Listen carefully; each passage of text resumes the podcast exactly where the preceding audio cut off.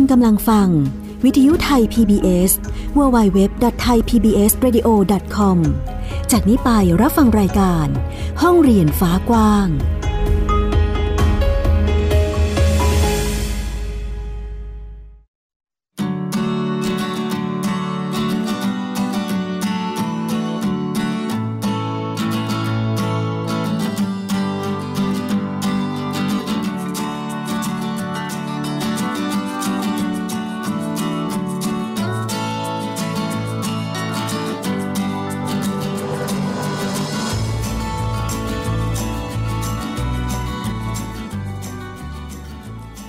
สวัสดีค่ะ คุณผู้ฟังต้อนรับคุณผู้ฟังทุกท่านค่ะ เข้าสู่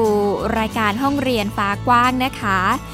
เจอกันเป็นประจำเลยจันทร์ถึงศุกร์กับวิทยุไทย PBS ค่ะ www.thaipbsradio.com อยู่กับดิฉันไอยาดาสนศรีนะคะ เราจะเจอกันอังคารพุธพฤหัสและศุกร์แบบนี้แหละค่ะ คุณผู้ฟังที่มาพร้อมกับเรื่องราวข่าวสารด้านการศึกษา ส่วนวันจันทร์ถามว่า การศึกษาเหมือนกันไหมแน่นอน เป็นการศึกษาทางเลือกนะคะคุณผู้ฟังอย่างการจัดทำบ้านเรียนหรือการทำโฮมสคูลนะคะคุณก็สามารถที่จะรับฟังได้ เพราะว่าโอ้โหจะเราจะได้เห็นความหลากหลายของบ้านเรียนในแต่ละคนนะคะว่าเขามีการจัดหลักสูตรการศึกษายังไงให้กับลูกๆบ้าง น่าสนใจมากเลยทีเดียว คุณสามารถฟังย้อนหลังได้ด้วยนะคะ มีหลายคนเลยที่น่าสนใจก็ไปติดตามได้กับเว็บไซต์ และแอปพลิเคชันไทย PBS ของเรานั่นเองนะคะ วันนี้มีอะไรให้ได้ติดตามกันบ้างนั้น ไปรับฟังกันค่ะ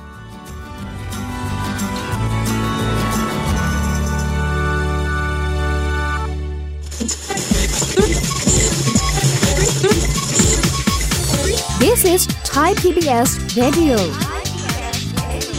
Bangkok Thailand วันนี้เรียกได้ว่าแวดวงการศึกษาของเรานะคะทำให้หลายคนตื่นตัวมากยิ่งขึ้น ยิ่งโดยเฉพาะเรื่องนี้ค่ะ ซึ่งทาง BBC News ไทยนะคะคุณผู้ฟังเขาก็ได้เขียนบทความนี้ขึ้นมาเพื่อให้เห็นถึง การเปลี่ยนแปลงหรือว่าการปรับหลักสูตรของนักเรียนชั้นมัธยมศึกษา ที่ประเทศสิงคโปร์นั่นเองนะคะ ซึ่งตอนนี้เขามีการนำร่องแล้วใน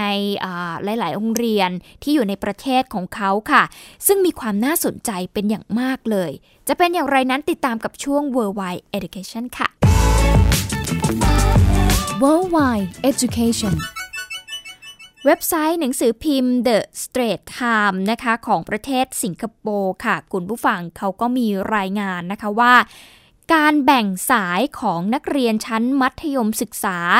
เป็นสายปกติกับสายพิเศษในประเทศสิงคโปร์เนี่ยจะมีการยุติลงอย่างสิ้นเชิง ในปี 2024 และก็จะให้นักเรียนนั้นสามารถเลือกที่จะเรียนแต่ละวิชาตามระดับความสามารถของตัวเองได้ อันนี้คือเรื่องที่เกิดขึ้นในประเทศสิงคโปร์เกี่ยวกับระบบการศึกษาหรือว่าหลักสูตรการศึกษาของเขา ที่จะมีการปรับเปลี่ยนกันไปนะคะ แต่ก่อนจะไปถึงในอนาคตที่จะมีการเปลี่ยนแปลงเราต้องมาดูกันก่อนว่า ระบบการศึกษาหรือว่าหลักสูตรการศึกษาของประเทศสิงคโปร์เป็นอย่างไร ต้องดูแบบนี้ค่ะ ปัจจุบันนี้นะคะ สิงคโปร์ค่ะ คุณผู้ฟัง เมื่อนักเรียนเนี่ยเริ่มเรียนในระดับชั้นมัธยมศึกษา เขาจะมีการแบ่งเป็นสายสายต่างๆ เหมือนไทยของเรานะคะคุณผู้ฟังพูดง่าย ๆ ก็คือ สายวิทย์คณิตกับสายคณิตศิลป์นะคะ อันนี้คือหลักสูตรในประเทศไทยของเราเนาะมีการแบ่งเป็นสองสายในยุคปัจจุบันนะคะ แต่ว่าที่ประเทศสิงคโปร์เนี่ยเขาจะถูกแบ่งเป็นสายปกติ วงเล็บเทคนิคนะ สายปกติเทคนิค อันนี้เนี่ยจะได้เรียนรู้ที่เน้นทักษะทางด้านเทคนิค การอาชีวศึกษาค่ะ ต่อมาก็คือสายปกติแบบวิชาการ อันนี้ก็จะได้เรียนวิชาที่เน้นความรู้ทางด้านวิชาการ แล้วก็มีสายพิเศษค่ะ เป็นหลักสูตรที่นักเรียนเนี่ยต้องเรียนภาษาอังกฤษ แล้วก็อีกหนึ่งภาษาในขั้นที่สูงกว่านั่นเอง นี่คือการแบ่งสาย การเรียนของประเทศสิงคโปร์ที่มีอยู่ 3 สายด้วยกัน อันนี้คือณปัจจุบันนะคะเป็นหลักสูตรที่นักเรียนเนี่ยเรียนกันอยู่ ซึ่งทางกระทรวงศึกษาธิการของสิงคโปร์เขาจะเริ่มยกเลิกระบบนี้กับ 25 โรงเรียนในปีหน้า แล้วก็จะค่อยๆบังคับใช้กับโรงเรียนมัธยม จนครบทุกแห่ง ภายในสิ้นปี 2024 นี้นั่นเองนะคะ คุณผู้ฟังก็เหลืออีกกี่ปีล่ะ ประมาณสัก 5 ปีได้นะคะ คุณผู้ฟังถ้านับไปจากปีนี้เนาะก็จะเห็นได้ว่าจะเกิดการเปลี่ยนแปลงขึ้นกับระบบการศึกษาของสิงคโปร์เราอยากรู้ใช่ไหมคะคุณผู้ฟังว่า เอ๊ะทำไมถึงต้องมีการยกเลิก สายการเรียนแบบนี้เกิดขึ้น ทีนี้เราจะมาดูนะคะคุณผู้ฟังว่าการเปลี่ยนแปลงนี้มันจะเปลี่ยนแปลงไปในรูปแบบไหน ทีนี้การเปลี่ยนแปลงนี้เนี่ยนักเรียนชั้นมัธยมชั้นปีที่ 1 รุ่นปี 2024 ในอีก 5 ปีข้างหน้า หรือว่านักเรียนชั้นประถมศึกษาชั้นปีที่ 2 รุ่นปีนี้นะคะ จะเรียนวิชาต่างๆ ตามความสามารถและก็ความถนัดของตัวเอง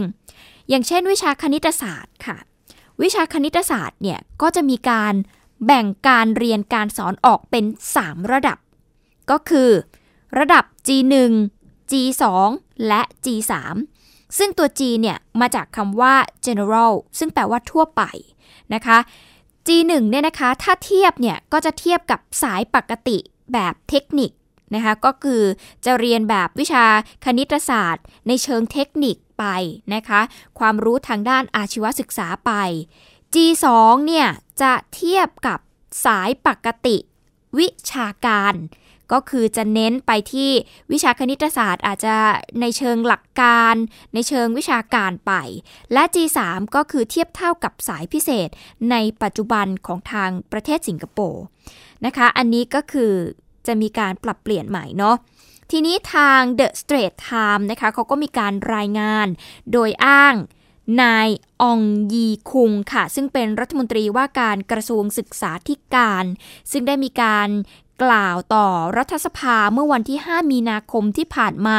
ในระหว่างการอภิปรายงบประมาณกระทรวงศึกษาธิการค่ะว่า เมื่อนักเรียนรุ่นดังกล่าวนี้เลื่อนขั้นขึ้นไปไปเป็นมัธยมศึกษาปีที่ 4 ในปี 2027 นักเรียนทุกคนเนี่ยจะต้องสอบวัดระดับทั่วประเทศค่ะ ก็คือต้องมาดูว่าตัวเองอยู่ในระดับไหน แล้วก็จะได้ใบรับรองการสำเร็จการศึกษาระดับชั้นมต้น โดยนายองนะคะ คุณผู้ฟังรัฐมนตรีว่าการกระทรวงศึกษาธิการบอกว่า จาก 3 สายการศึกษาตอนนี้ที่มีอยู่เนี่ยการศึกษาระดับชั้นมัธยมต้นแบบเดียว แต่จะมีหลายระดับวิชา ซึ่งเขามีการเปรียบเปรยนะคะ คุณผู้ฟังว่า เราเนี่ยจะไม่ปล่อยให้ปลาว่ายน้ำในลำธารสามสายแยกกันละ แต่จะเปลี่ยนเป็นแม่น้ำที่กว้างเพียงสายเดียว และปลาแต่ละตัวเนี่ยจะว่ายไปตามเส้นทางของตัวเอง ก็คือทำให้หลักสูตรการศึกษามันกว้างขึ้นค่ะ นักเรียนสามารถที่จะเลือกเรียนได้ตามสายที่ตัวเองอยากจะเรียน อยากจะไปสายไหนก็ไป ไม่ต้องมาแบ่งแบบชัดเจน เหมือนในปัจจุบันถ้าเปรียบเทียบกับไทยของเราเนาะคุณผู้ฟัง ตอนนี้อาจจะมีอสองอยู่สองสายก็คือวิทย์คณิตใช่ไหมคะ ก็จะเรียนในเชิงโอ้วิชาการหลักการเลยเนาะ เน้นไปที่วิชาวิทยาศาสตร์ คณิตศาสตร์ ฟิสิกส์เคมี ชีวะว่าไป ส่วนสายศิลป์นะคะก็จะเป็นเรียนเกี่ยวกับทั้งด้านภาษา เกี่ยวกับทางด้านคณิตศาสตร์ แต่ก็จะไม่มีวิทยาศาสตร์ ก็จะแบ่งแยกกันออกไป พอมองย้อนกลับมาที่ตัวเองนะคุณผู้ฟังพอดิฉันได้อ่านข่าวนี้ ก็มองย้อนกลับไปเมื่อตอนสมัยที่ตัวเองเรียนเหมือนกัน ก็ต้องพอ พอจะขึ้นมัธยมปลายใช่ไหมคะ ก็จะต้องมีการเลือกว่าคุณจะเรียนสายไหน เพื่อที่ในอนาคตต้องไปตอบโจทย์กับอาชีพที่คุณใฝ่ฝันด้วยนะ ถ้าเกิดใครอยากจะเรียนหมอเรียนแพทย์ คุณก็ต้องเรียนสายวิทย์ใช่ไหมคะ ใครที่อยากจะไปเป็นแอร์โฮสเตสไปเป็นเอ่อทำงานทางด้านการโรงแรม คุณก็ต้องเรียนสายศิลป์เพื่อที่จะเรียนภาษานะคะ ทีนี้ เรื่องของการเรียนแบบนี้บางคนนะ คุณผู้ฟังก็ก้ากลึ่งเหมือนกันนะคะ อย่างนิเทศศาสตร์อย่างเงี้ยอย่างมาสายนิเทศศาสตร์ การสื่อสารมวลชน บางคนอาจจะรู้สึกว่า อยากเรียนเรื่องของการทำภาพยนตร์อยากเป็นผู้กำกับหนังมากเลย แต่มันก็มีวิชาที่ก้ากึ่งอยู่เหมือนกันว่า เอ๊ะ จะเรียนสายวิทย์หรือสายศิลป์ดี ใช่ไหมคะ มันก็เลยเกิด เอ๊ะทำไมเราไม่ ฟรีให้เด็กๆเนี่ยสามารถที่จะเรียนได้ว่าเขาอยากจะเรียนอะไร เขาอาจจะเลือกเขาอาจจะชอบเรียนวิชาคณิตศาสตร์ แต่ในขณะเดียวกันก็อยากจะเรียนภาษาให้มากขึ้น เพราะว่าสายศิลป์เนี่ยมันมีการเรียนภาษาที่หลากหลาย อย่างสายวิทย์เองใช่ไหมคะเขาก็จะเน้นไปที่ภาษาอังกฤษซะส่วนใหญ่ แต่สายศิลป์เนี่ยก็จะมีการเรียนภาษาที่หลากหลาย เราก็อยากจะเรียนข้ามสายก่อนเรียนไม่ได้นะคะ อันนี้ก็คือเป็นหลักสูตรในประเทศไทยของเรา แต่กลับมาที่สิงคโปร์อีกรอบหนึ่งค่ะเขามีการยกเลิกแบบนี้ไป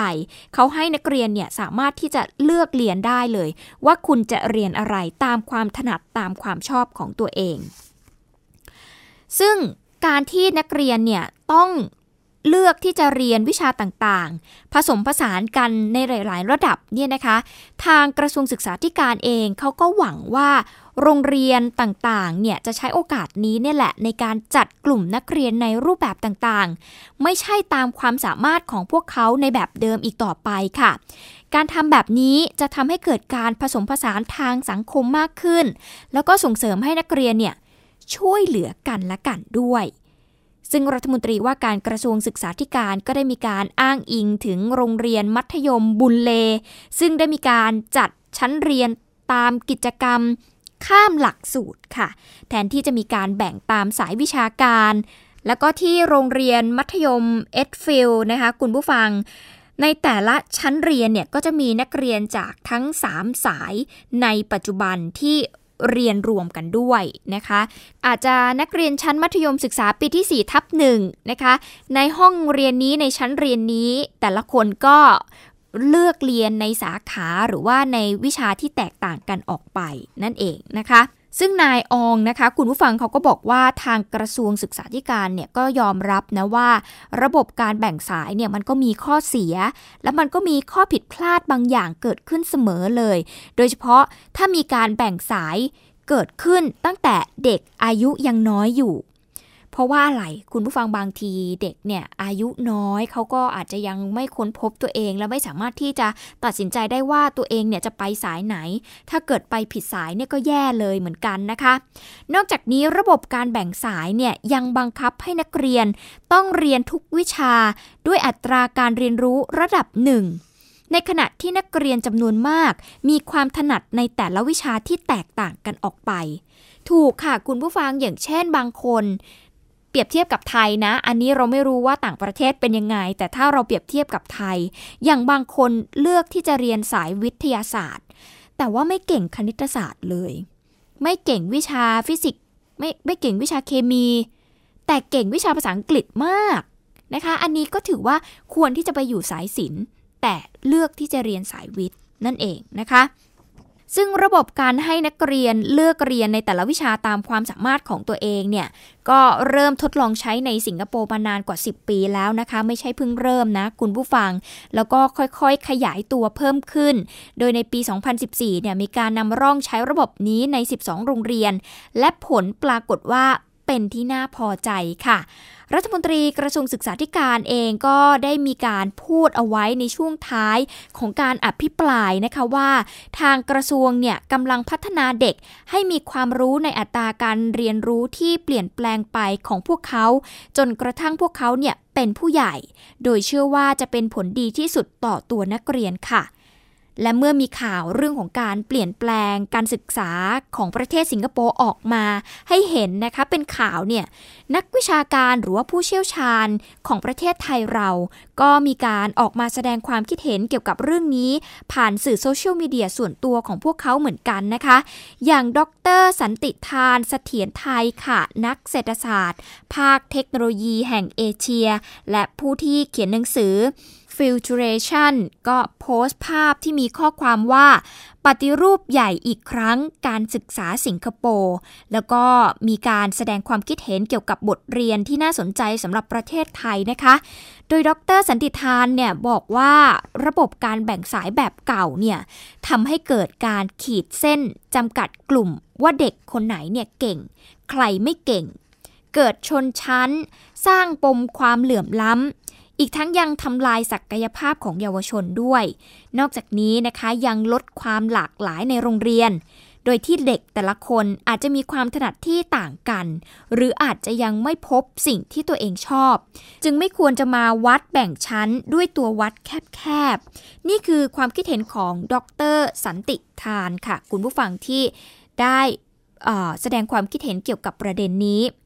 ส่วนทางด้านนายชาคิด จันรุ่งสกุลนะคะ ที่เรียกตัวเองว่าเป็นที่ปรึกษาแล้วก็ผู้เชี่ยวชาญด้านการปรับโครงสร้าง องค์กรธุรกิจขนาดใหญ่ในประเทศไทยก็แชร์ข่าวนี้ผ่านทาง Facebook ของเขาเหมือนกันค่ะ โดยบอกว่าเหตุผลที่ต้องยกเลิกก็คือระบบนี้เนี่ย เป็นการจำกัดอนาคตของคนรุ่นต่อไป ด้วยกระบวนการชี้วัดที่ไม่ทันสมัยสำหรับโลกในยุคปัจจุบัน ส่งผลให้เด็กเนี่ยได้รับการดูแลด้านการศึกษาที่ไม่เท่าเทียมกัน และไม่มีโอกาสที่สองในการเปลี่ยนแปลงการศึกษาของตัวเอง นอกจากนี้นะคะนายชาคิดบอกว่า พวกเขาเชื่อว่าการเขี่ยเด็กให้อยู่คนละสายเร็วเกินไปนั้น อาจจะเคยตอบโจทย์โลกในยุค อุตสาหกรรมที่ต้องผลิตคนเข้าระบบ แต่นั่นก็สร้างปัญหาขึ้นมามากมาย เช่นกันค่ะ เด็กที่ถูกประเมินว่าไม่เก่งเนี่ยจะถูกส่งไปเรียนในสายที่ไม่เก่ง เพื่อที่จะสร้างทักษะแบบหนึ่งขึ้นมา ตามมุมมองและก็ความต้องการของอุตสาหกรรม แต่นั่นก็ทำให้เขาสร้างสิ่งแวดล้อมรอบตัวขึ้นมาแบบหนึ่ง เพราะคิดเสมอว่าฉันเรียนไม่เก่ง ทั้งๆทที่เขาอาจจะแค่พยายามไม่เต็มที่ หรือว่าณตอนนั้นเขาอาจจะทำข้อสอบได้ไม่ดี เมื่อตอนที่เขายังเด็กอยู่ก็เป็นได้นะคะ นี่คือสิ่งที่คุณชาคิดได้เขียนใน Facebook ของเขาต่อประเด็นนี้นั่นเอง โดยที่เขาเห็นว่าสิงคโปร์เนี่ยไม่ต้องการทิ้งให้คนเนี่ยหลงอยู่ในการศึกษาที่แยกระดับสติปัญญา โดยการสอบเพียงแค่ไม่กี่ครั้งอีกต่อไป พวกเขาต้องการเปิดโอกาสให้คนเนี่ยได้เลือกที่จะเรียนเองนะคะ สามารถข้ามสายหรือว่าเปลี่ยนสายความรู้ที่ตัวเองสนใจเนี่ยได้ตลอดเวลา นี่คือสิ่งที่เกิดขึ้นกับ ระบบการศึกษาของประเทศสิงคโปร์ที่เริ่มมีการนำร่องเปลี่ยนแปลง หลักสูตรการศึกษาที่สามารถเรียนข้ามสายได้ แล้วก็การสะท้อนความคิดเห็นต่อประเด็นนี้ของนักวิชาการหรือว่าผู้เชี่ยวชาญของประเทศไทย เกี่ยวกับประเด็นด้านการศึกษานั่นเองค่ะ ต้องขอขอบคุณข้อมูลนี้ด้วยจาก BBC News ไทยค่ะ Worldwide Education ก็เป็นอีกหนึ่งช่วงนะคะ ที่เรานำเอาเรื่องของระบบการศึกษาจากต่างประเทศ มาเล่าให้คุณผู้ฟังได้ฟังกันเนาะว่าเขาไปถึงไหนกันบ้างแล้ว แล้วประเทศไทยของเราเป็นยังไงเนาะก็เดี๋ยวก็ต้องติดตามกันต่อว่า เอ๊ะอีกหลาย ๆ ประเทศ ระบบการศึกษาของเขามีอะไรที่น่าสนใจ ก็ต้องติดตามกับ ห้องเรียนฟ้ากว้าง กับวิทยุไทย PBS นะคะ เดี๋ยวช่วงนี้เราพักกันสักครู่หนึ่งค่ะ คุณผู้ฟังช่วงหน้า กลับมาติดตามกันต่อนะคะ กับข่าวสารในประเทศเรา ว่าเกิดอะไรขึ้นบ้างกับรอบรั้วโรงเรียน กับห้องเรียนฟ้ากว้างค่ะ คุณกำลังฟัง วิทยุไทย PBS www.thaipbsradio.com จากนี้ไปรับฟังรายการ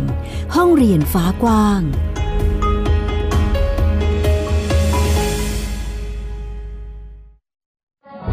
เลือกตั้งสสใกล้มาถึงแล้ว 24 มีนาคม 2562 นี้ เวลา 8 นาฬิกาถึง 17 นาฬิกา ขอเชิญชวนทุกท่านไปใช้สิทธิ์เลือกตั้งณหน่วยเลือกตั้งที่ท่านมีรายชื่อ โดยท่านสามารถศึกษารายละเอียดขั้นตอนการใช้สิทธิ์ข้อมูลผู้สมัคร และวิธีการลงทะเบียนขอใช้สิทธิ์เลือกตั้งลงน้านอกเขตได้ที่เว็บไซต์กกต www.ect.go.th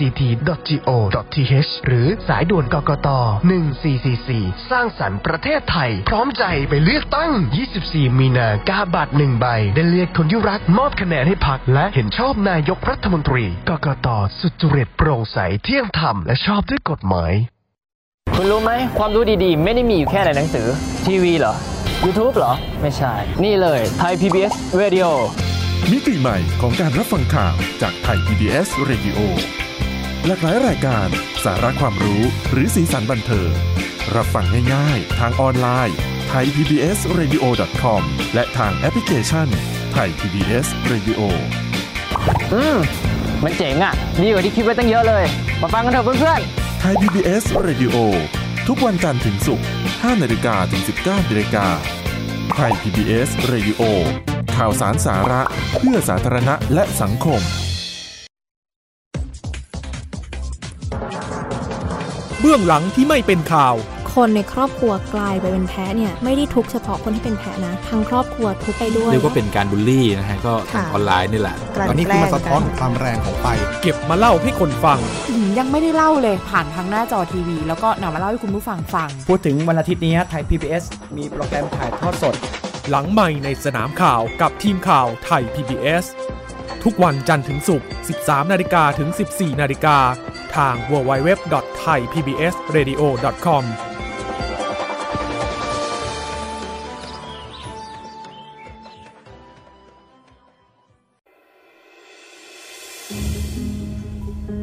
ำลังฟัง